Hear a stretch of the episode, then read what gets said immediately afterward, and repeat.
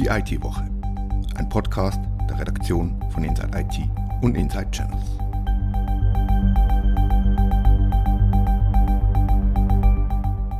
Willkommen zur neuen Ausgabe von Die IT-Woche. Es ist eine besondere Ausgabe.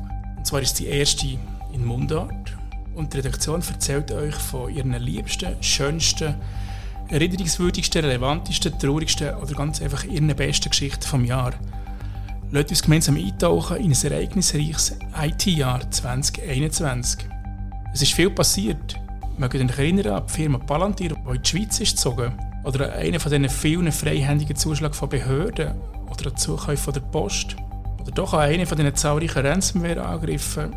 Das Debakel um meineimpfung.ch? Die Chip-Krise oder Public Cloud-Zuschläge vom Bund an die Amis und Chinesen? Das war nicht nur etwas mit E-Voting. Lasst uns gemeinsam eintauchen ins IT-Jahr 2021. Mein Name ist Rita Vogt. Redaktionsschluss für die Ausgabe war am Donnerstag, 16. Dezember, am Abend um 6 Uhr.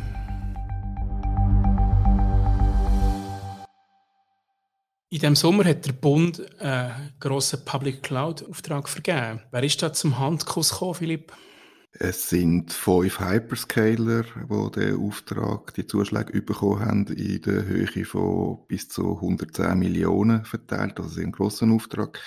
Das sind vier amerikanische Unternehmen, Microsoft, Oracle, IBM und AWS, sowie ein chinesisches, der Cloud-Anbieter Alibaba. Google hat nicht mitgemischt, oder sind die auch dabei gewesen? Google hat auch mitgemacht, also hat ein Angebot eingereicht, ist dann aber nicht berücksichtigt worden, hat auf das aber Beschwerden eingeleitet gegen die Zuschläge. Die Beschwerde ist dann aber abgewiesen worden mit der Begründung, dass Google eigentlich schon hätte müssen die ganze Vergabe quasi müssen anfechten, also wie einen Schritt vorher schon müssen da Rechtsmittel ergreifen und dann eventuell sogar noch Chancen gehabt hätte, statt in der Urteilsbegründung. Google hat jetzt aber äh, das Ganze nicht mehr weitergezogen, damit ist eigentlich das klar, dass der Bund die Public Cloud Aufträge jetzt vergeben an die fünf Hyperscaler. Also das heisst, die können ja verschaffen eigentlich, oder? Die können eigentlich auch verschaffen, ja. Das hat die ganze Diskussion im, in der Verwaltung ausgelöst. Das ist ja doch eine bedeutende Geschichte, die da passiert ist. Einerseits am Anfang hat das ziemlich äh, im Sommer mediale Wellen geschlagen, also über uns raus. Wir haben ja den ganzen Auftrag eigentlich erst publik gemacht im Juni. Vor allem wegen Alibaba, weil da hat das nicht so, wo jetzt in der Schweiz noch nicht so präsent, ein chinesisches Unternehmen zum Zug sollte kommen. Es ist dann aber bald weitergegangen. Ähm, zuerst so ein bisschen der Romandie hat sich da von Protest formieren, also nicht unbedingt nur wegen dem Zuschlag, sondern eine Kritik am Bund. Wieso kann der Bund eigentlich nicht etwas Eigenes machen? Wieso kann man da nicht Schweizer Unternehmen, Forschungsinstitut etc. einbinden und da ähm, etwas Eigenes entwickeln und darauf beistehen? Hat es nachher quasi eine Initiative gegeben? Oder eine Initiative ist zumindest in, in Vorbereitung, wenn ich das richtig im Kopf habe, eben in der Westschweiz, wie du, wie du sagst, wie ist der Stand der Dinge? Passiert da etwas mit einem politischen Instrument? Da passiert jetzt einiges, vor allem in Bern im Parlament. Also so das Westschweizer Komitee hat gesagt, wir, wir machen eine Volksinitiative mit dem Inhalt. Wir wollen eine Gesetzesänderung, wo quasi der Bund beauftragt wird, eine digitale Infrastruktur inklusive Cloud auf beide stellen, wo, wo hauptsächlich irgendwie in der Schweiz entwickelt wird. Die Volksinitiative ist noch nicht lanciert worden. Es hat aber, wie gesagt, jetzt im Parlament ziemlich Wellen äh, geworfen. Zuerst im Nationalrat ist eine parlamentarische Initiative eingereicht worden im September, mit unterzeichnet von Mitgliedern von allen Parteien, die im Nationalrat sind. Und jetzt, im Dezember, ist im Ständerat die wortgleiche parlamentarische Initiative auch nochmal eingereicht worden, auch wieder mit sämtlichen dort vertretenen Parteien als Mitunterzeichnete. Und das sind doch zwei starke politische Instrumente, die da jetzt in der Schwebe dabei sind, wo, wo der Bund nicht einfach so ähm, kann unter den Teppich wischen Ist es in dem Fall eine grosse Anzahl von Parlamentariern und Parlamentarierinnen, die das mit unterzeichnet hat? Insgesamt sind es 40 in beiden Räten, also ähm, jeweils um die 20, also relativ gut verteilt. Und ja. interessant ist wirklich, dass die aus dem ganzen Parteispektrum von rechts bis links, von SVP bis, bis zu Grünen äh, kommen und auch aus, eigentlich aus allen Landesteilen von der Schweiz. Das zeigt doch, dass das Anliegen relativ breit abgestützt ist. Das ist ja keine politische Frage, sondern eine Frage vom digitalen Verständnis in erster Linie, oder? Das ist so. Es wird natürlich jetzt in diesen Initiativen nicht festgelegt, was denn der Bund soll genau machen, wenn das wirklich dazu könnte kommen, dass, dass es eine Gesetzesvorlage geben würde. Das wäre der nächste Schritt, wo dann äh, quasi zur Diskussion würde stehen, wie, wie, wie kann das umgesetzt werden, wie wird das umgesetzt. Das dauert natürlich noch einige Jahre, bis das vermutlich äh, ins Laufen kommt, aber mit den Initiativen ist jetzt doch ein, so ein das letzte Kapitel im 2021 geschrieben worden von einer Geschichte, die das nächstes Jahr sicher weitergehen wird. Da geht es jetzt wie zweigleisig weiter. Einerseits haben wir die Hyperscaler, die die Public Cloud jetzt für den Bund bauen und andererseits läuft die Initiative im Parlament zumindest, dass das eben so rechtlich eingeschränkt werden zum Beispiel, oder dass der Bund selber zum Cloud-Anbieter wird, oder dass Datenhaltung in der Schweiz gesetzlich geregelt wird. Das sind verschiedene Szenarien denkbar, oder? Da sind verschiedene Szenarien denkbar. Das könnte zum Beispiel heißen, dass jetzt die, die Hyperscaler anfangen zu arbeiten mit dieser Public Cloud dass es dann eventuell plötzlich heißt, wir können das nicht mehr machen oder dann wirklich genau definiert wird, was für Daten in der Public Cloud sind und wirklich nur die dann bei diesen Hyperscaler und alles andere müsste dann noch jemand anders untergebracht werden.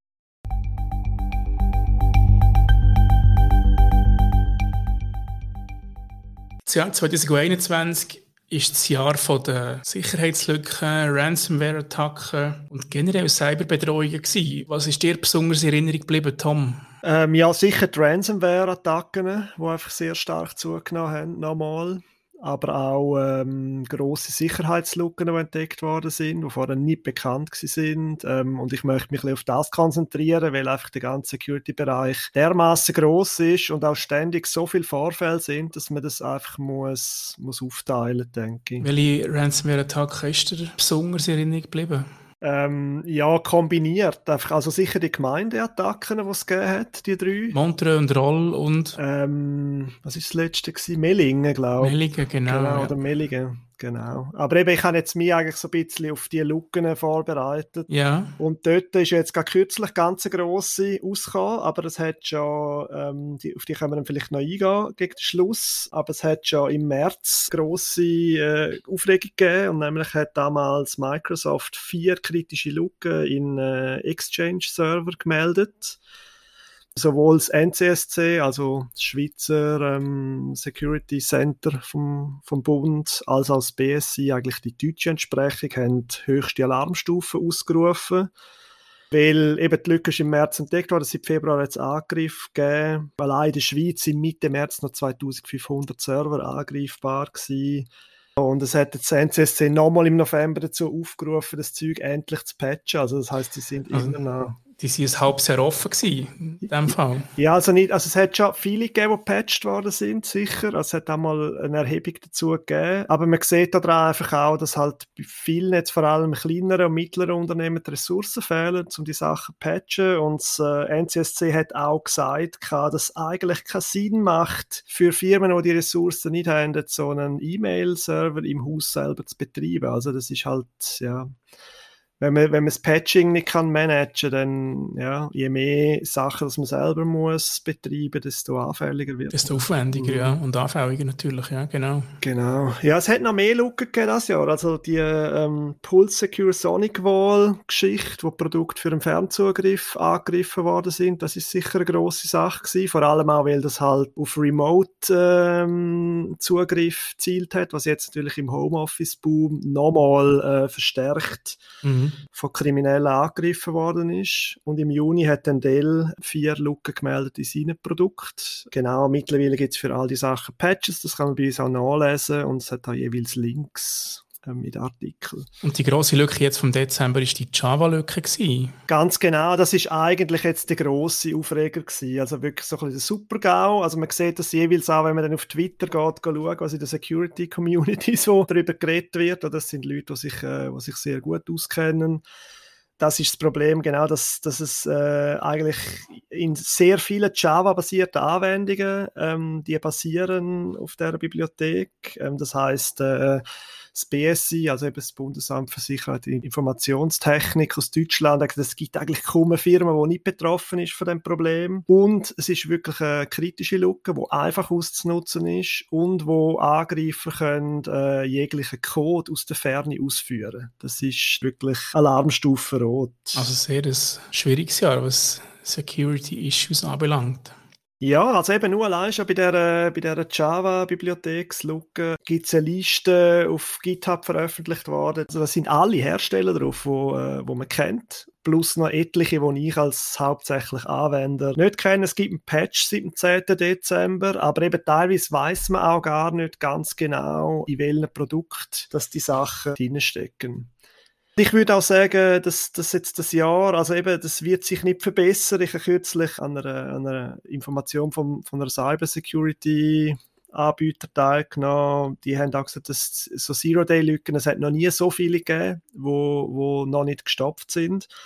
Es gibt immer mehr Code, es wird mehr darüber berichtet. Ähm, das heißt, dass es auch immer mehr Angriffspforten geben wird. Ähm, das sieht man auch ein bisschen an den Meldungen, vom, äh, die beim NCSC eingehen. Also die haben jetzt so viele Meldungen, ich glaube, die sind schon über 10'000 das Jahr. Das sind so 200 bis 800 pro Woche. Also man sieht an dem einfach, dass auch die Lücken auch immer mehr ausgenutzt werden. Und äh, ja, da muss etwas passieren, also definitiv. Wir bleiben dran, würde ich sagen. Ja, ich würde auch sagen. wir können halt nur darüber berichten, wir können es nicht stoppen. Wir so. können ein bisschen zur Awareness beitragen bei kleineren oder mittleren Firmen, wo eben die Sachen nicht aktiv können auch monitoren selber und nicht immer ein gutes Patch-Management haben oder häufig halt nicht. Also sie müssen meinen, sie müssen auch so ein Premise machen halt. Genau.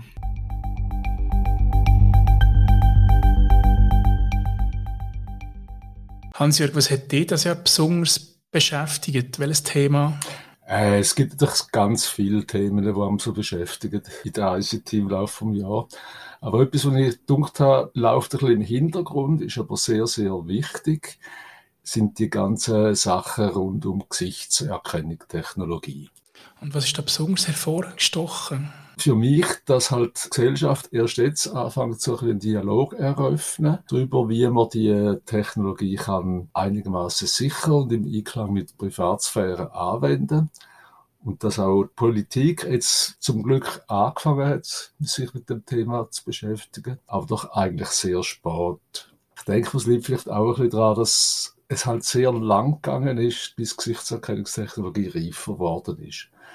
Die ist schon im Raum seit 20 Jahren. Und am Anfang sind die Systeme von sehr langsam und unzuverlässig, haben sich nur ganz langsam im Laufe der Jahre zu ein bisschen weniger sehr unzuverlässig weiterentwickelt. Aber jetzt äh, ist sie bereift, die Technologie. Gesichter können ziemlich zuverlässig in Sekunden erkannt werden. Von Videobildern, von teilweise unscharfen Videobildern. Und das ermöglicht die Sammlung von ungeheuer viel Daten und von unglaublich viel Überwachungsmaßnahmen, vor allem auch eben im öffentlichen Raum. Ist aber nicht nur schlecht, wenn man vorstellen, oder ich habe einen Bericht gesehen, der Rundschau ist glaube ich, wo eine Polizeibehörde Gesichtserkennung einsetzt, um einen Haufen, Haufen Video aus der, aus der Kinderpornografie-Szene zu analysieren und, und so versuchen, auf, auf eine gewisse Täterschaft zu schließen dass man so einem Menschen quasi die unangenehme Aufgabe abnimmt, sich die Videos selber müssen anzuschauen. Ja, sicher. Und ich glaube, das ist halt auch die Erwägung, die da muss passieren muss, ist, äh, wie viel von der Privatsphäre ist man bereit abzugeben eigentlich für die positiven Folgen. Ja.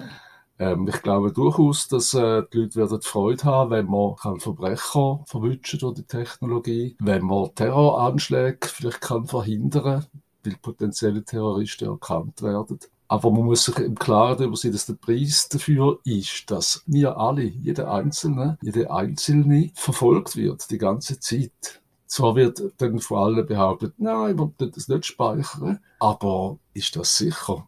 Darum, glaube ich, sind die Bemühungen eben wichtig, da Regulierungen zu schaffen, Rahmenbedingungen, wo sich alle daran halten was passiert, wenn einfach Wildwuchs ist und man das auf die Privatwirtschaft überlässt. Sieht man vielleicht am Beispiel Clearview. Mhm. Die Firma, die sich einfach eines Tages zu entschlossen hat, ha, dann wir doch einfach alle Fotos von Menschen von Facebook und alle anderen Social Medias, wo wir dran herkommen, absaugen. Sie, sie haben vercrawlt, oder? Ja. ja, genau. Ja, das ist natürlich hochgradig illegal, was die, was die gemacht haben. Das ist, das ist definitiv so. Und es ist nicht... Punkt über, ja. Sorry, das ist mein Punkt. Es ist eben nicht illegal Es ist nur unmoralisch. Okay. Facebook und Co. sind ja sogar dagegen und haben dann sozusagen einen Abmahnbrief geschickt, aber völlig ohne Wirkung, weil die Gesetze existieren nicht, wo Clearview könnte dagegen verstoßen. Also ist eigentlich Politik in der Pflicht, gewisse Regulierungen zu beschließen und leider hat sich halt gerade jetzt im Speziellen das Schweizer Parlament nicht hervorgetan, eine spezielle digitale Kompetenz und Know-how in diesem Bereich und dass sich hat, äh,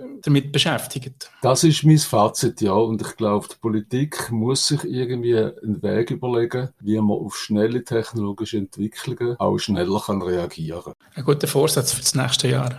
ja. Weil sonst tut eben die Privatwirtschaft vieles so de facto Standards machen es wird dann einfach so gemacht und nachträglich ist es noch schwierig, das alles für illegal zu erklären, ja. was schon mal gemacht worden ist.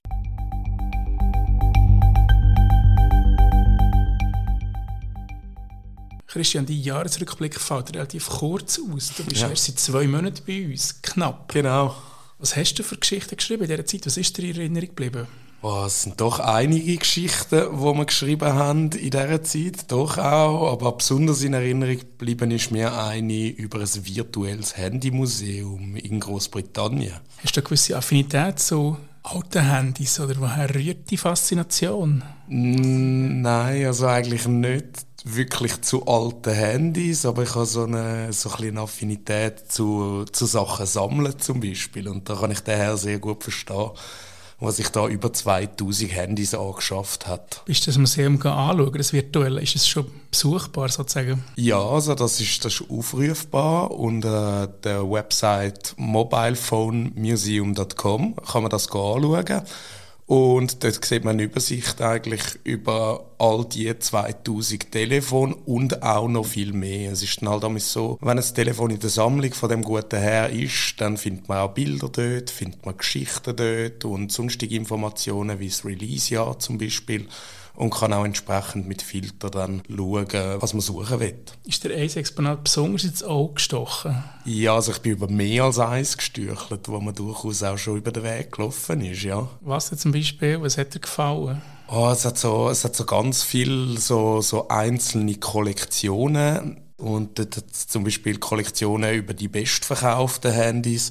Dort findet man zum Beispiel drin das Nokia 3310 oder das Motorola Razr V3 das war ein sehr berühmtes Klapphandy damals oder auch ein iPhone 6. Dann gibt es aber auch Sachen wie zum Beispiel die hässlichsten Telefone. Dort ist mir auch eins besonders aufgefallen. Das ist das Nokia 3300 Das ist so ein queres Telefon wo so ein bisschen sollen halbe Telefon, halbe mobile Spielkonsole sein und einfach sehr wüst ausgesehen hat. und daneben sieht man halt auch so Handys, die in Filmen vorgekommen sind. Oder ganz speziell auch noch die aus den James Bond-Filmen sind auch noch separat gelistet. Sehr cool. Und hast du eines von diesen Telefonen selber gehabt, das du im Museum angetroffen hast? Äh, mehr als eins, ja. Sogar? Ja. Ich habe nicht viele Telefone gehabt, aber die, die ich hatte, sind eigentlich, sind eigentlich alle drin vorgekommen, ja. Sehr gut. Dann empfehlen wir doch auch noch unseren Zuhörerinnen und Zuhörern einen Besuch im virtuellen Handymuseum, um auf Erkundungstour zu gehen, über Weihnachten und Neujahr. Genau.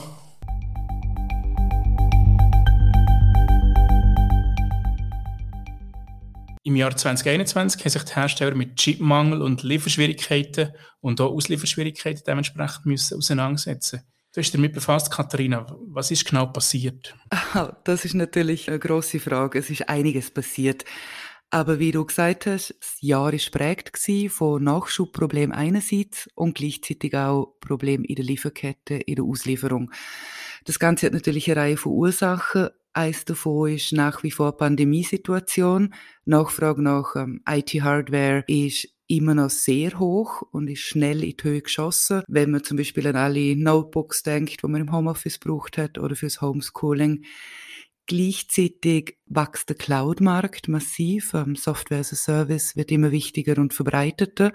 Das heißt, Hyperscaler und Rechenzentren allgemein müssen ausgebaut werden und vor allem die großen Cloud-Anbieter wie AWS, Azure, Google Cloud Plattform sind extrem chiphungrig. Dazu sind noch eine ganze Reihe von lokalen Problemen, wo hin und wieder Chipproduktion lahmgelegt haben. Das hat einen Schneesturm in Texas gegeben, wo Samsung, glaube ich, produziert. Unter anderem Brand hat es in äh, Japan nach Naturkatastrophen, so dass lokal immer wieder einmal Produktionen ausgefallen sind. Und noch beim Suezkanal, wenn ich es richtig erinnere, haben wir auch noch einen gewissen Engpass gehabt. Genau, ja. Die Sperrung oder Blockade vom Suezkanal hat der Situation sicher nicht geholfen. Ganz allgemein, Auslieferungen sind auch schwierig gewesen während der Pandemie oder während der Lockdowns weil viel Fracht auch via Passagierflugzeug transportiert werden, wo natürlich ähm, bedeutend weniger geflogen sind, genau. Und ich habe von diversen Herstellern gehört, dass sie volle Auftragsbücher haben, aber nicht können ausliefern. Das ist echt ziemlich eine desaströse Ausgangslage für die Vendor. Sie könnten verkaufen, aber haben das Material gar nicht. Ja, genau. Die Wartezeiten sind auf jeden Fall lang. Für Distributoren vor allem eine grosse Herausforderung. Die müssen hin und her schieben, hoffen, dass sie die richtigen Waren in der richtigen Lager haben. Wirkt sich aber auf jeden Fall auf Lieferfristen und Preis aus. Gibt es Stimmen aus der Channelbranche in der Schweiz, wie sie mit dem Problem umgehen? Ja, es sind alle ein bisschen die gleichen Probleme, sage ich jetzt mal, von den Vendor zu den Distis und aber auch ähm, die IT-Dienstleister selber. Für Letztere ist eine grosse Herausforderung, kann aber auch eine Chance sein, viel über Beratung zu regeln. Es ist halt jetzt nicht vielleicht der Hersteller oder das Produkt, wo sich ein, ein Kunde wünscht oder vorgestellt hat, sondern man muss vielleicht eher ein bisschen die Liefersituation anschauen und auf andere Anbieter wechseln, dafür mit kürzeren Lieferfristen. Im Moment heißt oder lang zumindest hat geheißen, kurze Frist, tendenziell auch tieferer Preis. Je länger man wartet, umso teurer wird gewisse Ware im Moment. Aus der Distribution habe ich gehört, eben nach wie vor der sich zuspitzende Halbleitermangel bei gleichzeitig extrem großer Nachfrage und immense Frachtkosten sei eine unglaubliche Herausforderung. Gibt es Prognosen, wie lange uns das noch wird beschäftigen? Ähm, das wird uns noch ein Moment beschäftigen. Die letzte Prognose, die ich gelesen habe, plus minus scheinen sich da die grossen Marktforscher einig sein. Die Situation wird sicher noch im 2022 angespannt bleiben, aber dann sich langsam beruhigen. Alle grossen Chip-Produzenten haben angekündigt, massiv in ihre Produktion investieren zu wollen. Das dauert jetzt natürlich noch ein bisschen, aber bis 2023 sollte man dann fertig sein, um die Produktionskapazitäten auch decken zu können. Also nochmal ein schwieriges Jahr für die Branche in in Aussicht, in dem Fall. Das bestimmt und Nachfrage, so wie es aussieht, lässt definitiv nicht nach. Betrifft ja auch nicht nur die IT. Dutzende, wenn nicht Hunderte von Bereich sind davon betroffen. Ganz enorm natürlich die Automobilindustrie. Aber ja, ohne Chip ist halt ist schwierig, ja. Hoffen wir auf Verständnis und Flexibilität von allen beteiligten handelnden Personen. Genau.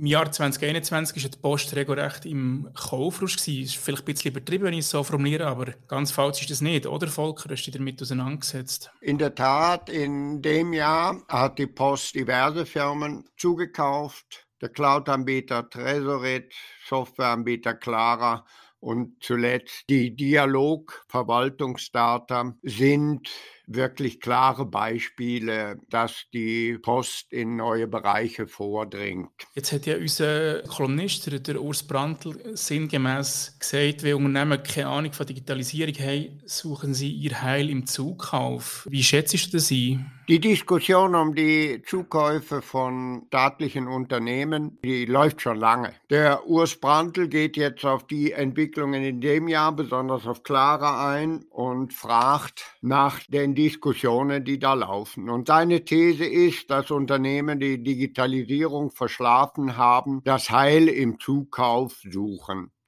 Das sei bei privaten Firmen noch halbwegs als gesunder Wettbewerb verstehbar, aber bei Firmen der öffentlichen Hand wie die Post, da sei das sehr problematisch.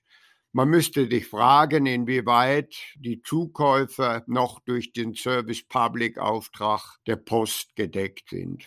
Ja, das ist nicht ganz falsch, die Einschätzung. Oder wie sehen wir das in puncto Wachstum um jeden Preis? Post muss zukaufen, um zu wachsen. Ja, das war interessant. Ein Gedanke in einem Leserbrief vom Tagesanzeiger, der gesagt hat, warum muss man eigentlich die ganze Zeit zukaufen, beziehungsweise nicht man, sondern die Post? Prantl fragt Wachstum um jeden Preis? Fragezeichen. Und der Leserbriefschreiber, der sagt, die Post könnte sich ja durchaus auf ihr Kerngeschäft, eben das der Post, der traditionelle Post, konzentrieren und schrumpfen. Warum nicht? Das ist ein Gedanke. Ein anderer Gedanke, den hat der Claudio Hintermann geäußert, der bekanntlich den Zukauf von Clara vor die Wettbewerbskommission gezogen hat.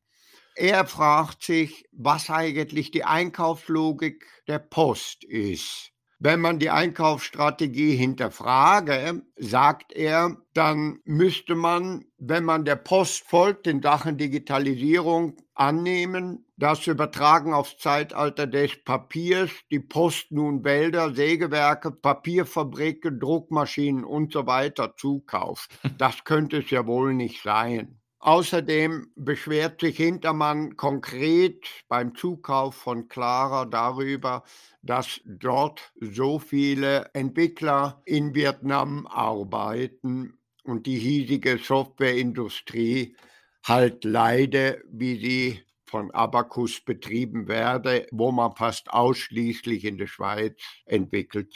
Liegt es jetzt der Politik, da gewisse Regulierungsmaßnahmen zu treffen, dass man da Post einschränkt in ihren Zukäufen? Ich hatte schon gesagt, es ist eine lange Diskussion, die da läuft. In dem Jahr ist der Ständerat wieder losgezogen und will den Einkaufstouren von staatsnahen Betrieben Hürden in den Weg stellen. Das ist allerdings keineswegs überall auf Zustimmung gestoßen. Der Bundesrat selber lehnt den Vorstoß ab und zum Beispiel SP-Ständerat Paul Rechsteiner fragt, warum man die Dynamik der öffentlichen Unternehmen durch Hürden bremsen will.